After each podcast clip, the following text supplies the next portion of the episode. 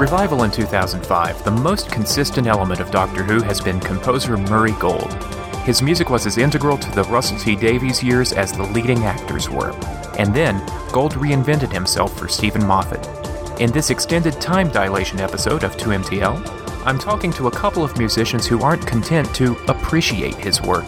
They've amassed an orchestra across the globe and they're performing it. We'll hear from Stephen Willis and Robin LaPasha, the leader and aide de camp, respectively, of the Doctor Who Fan Orchestra. I'm Chip, and welcome to Two Minute Time Lord Podcast, episode 227.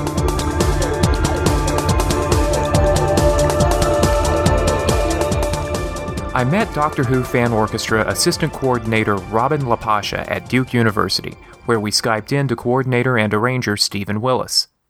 Stephen is a British student of music and drama, with more than a passing interest in Doctor Who, notably its music. Stephen's a great fan of Murray Gold's work, and for several years he has been playing and studying the music of Doctor Who. And this led to, as he put it, the crazy idea to put together the Doctor Who fan orchestra. Robin LaPasha is a literature scholar by training, a library worker by day, an amateur musician on weekends, and a Doctor Who fan all the time. She has written about the new series music in a few articles and blogs, but considers this project of actually playing that same music in a group as the more exciting challenge. Stephen, the first question I'd like to ask you is what in the world gave you the idea for putting together a virtual fan orchestra? Well, it's pretty crazy, isn't it? Because, I mean, thinking about it, I don't know how on earth it worked, but somehow it did. Um, and I think mainly because of the fact that everyone who was involved in it just believed so much in, you know, in the cause of it, basically, because it it is an expression of fandom, um, and lots of people do feel very strongly about uh, about Doctor Who first of all, and Murray Gold's music. What is it about Murray Gold's uh, music that uh, captivates you? He can do anything, you know, any sort of style, and it's always wonderful. You know, I don't think there's a single bit he's written that I, I could say I don't like. And it does have that kind of universal appeal, because even people who don't know Doctor Who, the show, have heard his music and know that and are, you know, impressed with that. And, you know, maybe even like the proms and stuff at the Albert Hall someone who's a prom goer but not a Doctor Who person might have heard some of Murray's music there and be inspired to to watch Doctor Who. So it's his music really does have that power over people. What about you, Robin? To me, it's it's got a lot of heart and guts. It's another voice in the program. Uh, I mean, when when you see the scenes, the music, you can listen to this to the track of the episode and know the scenes because it fits them. And um, then when you listen to the soundtrack, the tunes got legs. Um, they're, they're really strong melodically and earworms. And so it, it both works in its context and as music alone. It's just wonderful. Now, Murray has his uh, supporters and his detractors in uh, Doctor Who fandom. Uh, was the Doctor Who fan orchestra sort of an attempt to plant a flag and say, uh, no, Murray Gold's music is absolutely worth celebrating? I don't think that ever crossed my mind particularly, because um, you know I just tend to think, well, my uh, my viewpoint is that it is good, um, and so that's what led me to to come up with it. But it's it's a nice thought that that perhaps it is uh, a putting of a flag down. We just feel secure about it and want to play it. Just love the stuff and want to celebrate it. Don't have to worry about what other people think anymore.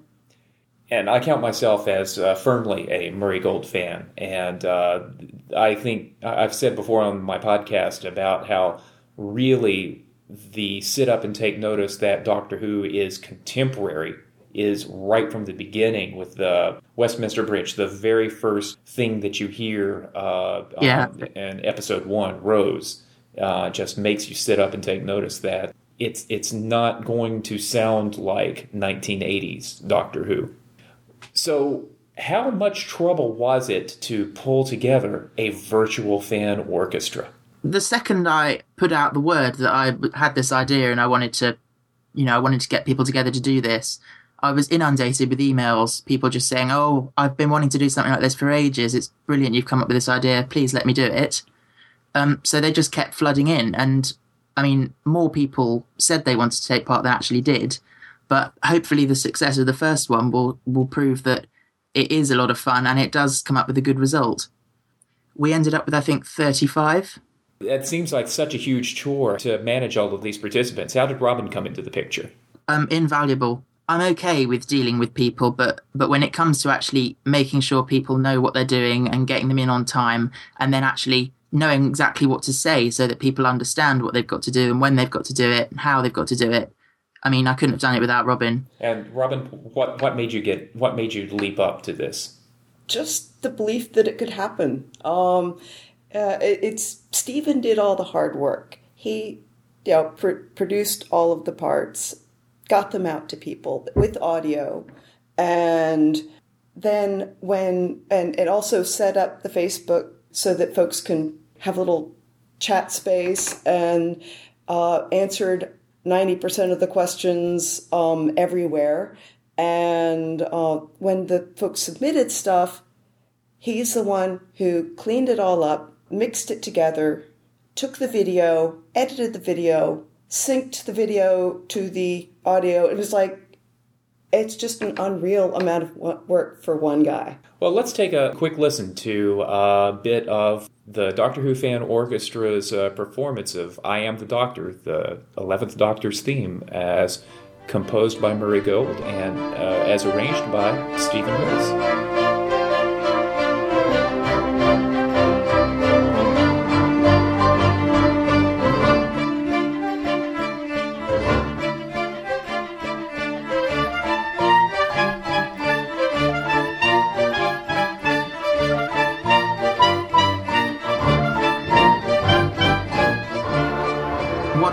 Was you need to be able to play an instrument, you need to be able to have a reasonable microphone, and uh, you need to want to do it. And that was it, basically. Um, and I gave them uh, a click track, which is like a, a metronome uh, that you listen to on headphones um, to keep everyone in time, because otherwise it would have been a nightmare.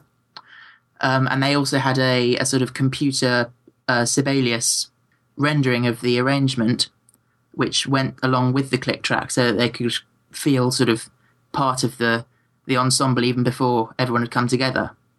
From my point of view, I work a lot with complete amateurs who have never recorded themselves. Um, like the, the I work a lot with folk musicians, and um, this is a group that had like everybody from twelve to fifty six and maybe beyond that. And some folks were experienced, but not professionals, all amateurs, and some of them were just kids who were enthused. And so, I mean, you're already getting into a little technical stuff. A click track for me didn't work very well because it's a click track in seven, which was kind of like, oh, I can't deal with this. I have a different way, a, folk music way of thinking about some of the beats. That's right. It is a seven four signature uh, for most of it. Most of it, but not all of it. And then um, a the Sibelius audios. Um, Sibelius is a notation program that can also produce audios. And we were experimenting with how much. Um, well, Stephen, I would, I would email Stephen back say, I need more audio. I, I'm a singer with a band. I need more band in this. And then as we were having some difficulties getting the submissions, realized this is the end of the school year. All these school kids are just like leaving and don't have access to their band practice rooms anymore. So so dif- difficulties of in, of all kinds, as well as basic technical difficulties like there wasn't a specified sample rate or file type. And so Stephen had to mix up quite a little stew there with the different files he got. Hmm. Well, it turned out great, Stephen. How much time did you have to put into this? Well, that's a, a, difficult question because, I mean, obviously I didn't work on it non-stop. It was kind of a, a long process generally. I mean, I first put the word out, I think, the end of March, and then it came together in July. I didn't pay attention to particularly how much time it took me to, to mix it and stuff. it, I just kept going till it was right. How about the video part of it? Was that part of the plan from the beginning? It wasn't actually. It was a suggestion of um, one of the members, and it was a very good suggestion. We didn't get quite as many video submissions as I would have liked.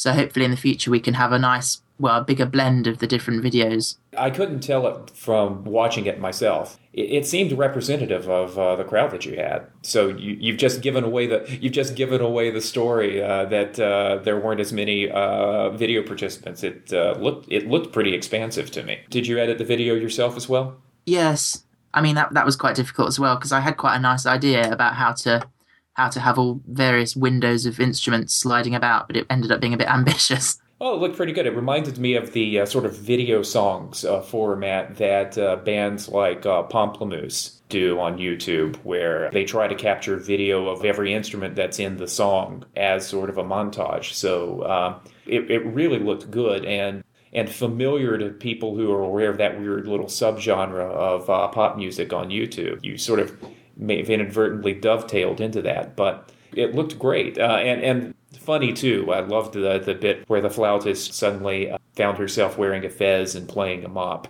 So, what's next for you? Did you have so much fun that you want to do this all over again? Yes, definitely. I mean, I think I think there's no end to it really. The next piece we have planned is uh, this is Gallifrey and Vale Decem, one of which is obviously the theme of the Doctor's home planet, and the other is the farewell to the Tenth Doctor. Um, the latter of which is very choir heavy, it's got Latin lyrics and is very harmonic and sad. This question's for you, Robin. How much people wrangling do you think will be uh, required for uh, this one? Is this one going to be more complicated? Well, there, it's a lot of different kind of parts and it's choir heavy, but to our surprise, the YouTube of the original piece has gotten over 23,000 hits in two weeks. And so a lot of people have seen it and a lot of people in, in, fact even when we first like showed it to the members as a start the ones who hadn't submitted videos and the ones who hadn't actually managed to make a submission said oh, that's awesome. I wanted to do that. I should have done that. I need to do that for the next one. And so we're hoping that the enthusiasm will carry the piece. Of, the recruitment for the piece has been announced on YouTube on Stephen's channel, Socks of Balhoon. And so um, hoping that if there's a lot of people to wrangle, that's better. Oh, absolutely. Now, if somebody wants to participate in uh, this is Gallifrey and Decem, um, did I pronounce it right? I'm rubbish at Latin. What do they need to do? Uh, they can contact me via YouTube, via my Socks of Balhoon account. I'm on Twitter as Stephen underscore Willis and Gallifrey Base Forum.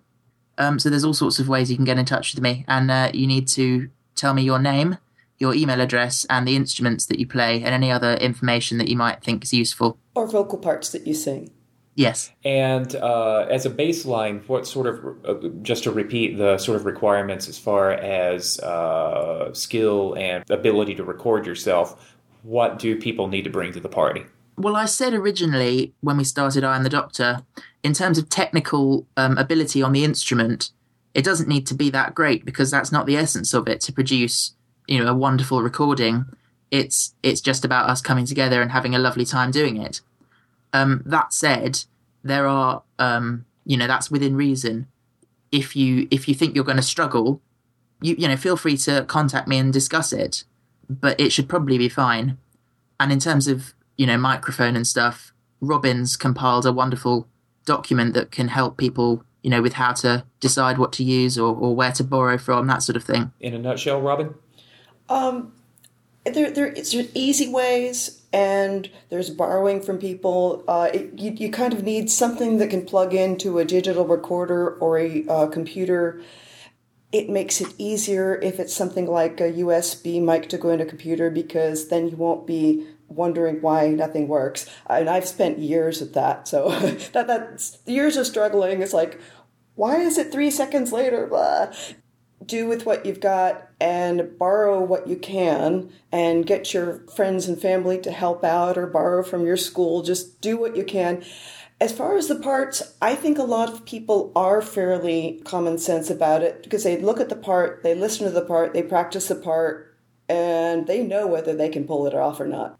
It's almost more that they're doing okay and don't have the confidence than it is of, you know, submitting something unless they haven't listened to it, of course.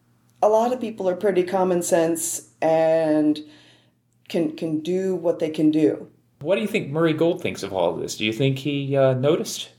Oh, he's certainly aware. Um, via Twitter, he's um, you know he's expressed his approval. In fact, he said it made him cry because of the the dedication and the participation. And and he gave us a little bit of publicity with uh, letting folks other folks know about it. But this is totally a non-commercial project. Uh, you're how, how you're you're distributing it on YouTube, and is that pretty much it? That is it. I mean, um, and it's also it's free to download as an MP3, um, just for people who've been part of it. You know, can take it as a memento, and also people who've enjoyed just listening to it can you know take it with them and have another listen, that sort of thing. Um, and that's that's what it's about, really, just just having fun and, and spreading it that way. And that that's part of it's amateur, it's fan, it's fun. It's not going to be any um, commercial threat, and so uh, it's we're just having fun. We're celebrating it and it's worthy of celebration and it's a worthy celebration. So, one more time, the YouTube channel where the Doctor Who Fan Orchestra's rendition of I Am the Doctor can be found where? Socks of Balhoon. Socks is in the things you wear on your All feet. one word. And Balhoon. S O C K S. Yes. Fantastic. Uh, Stephen and Robin, thank you so much for uh, coming on the, this uh, time dilation edition of the Two Minute Time Lord podcast, talking about a really, really great creative project that I'm looking forward to more. Thank you.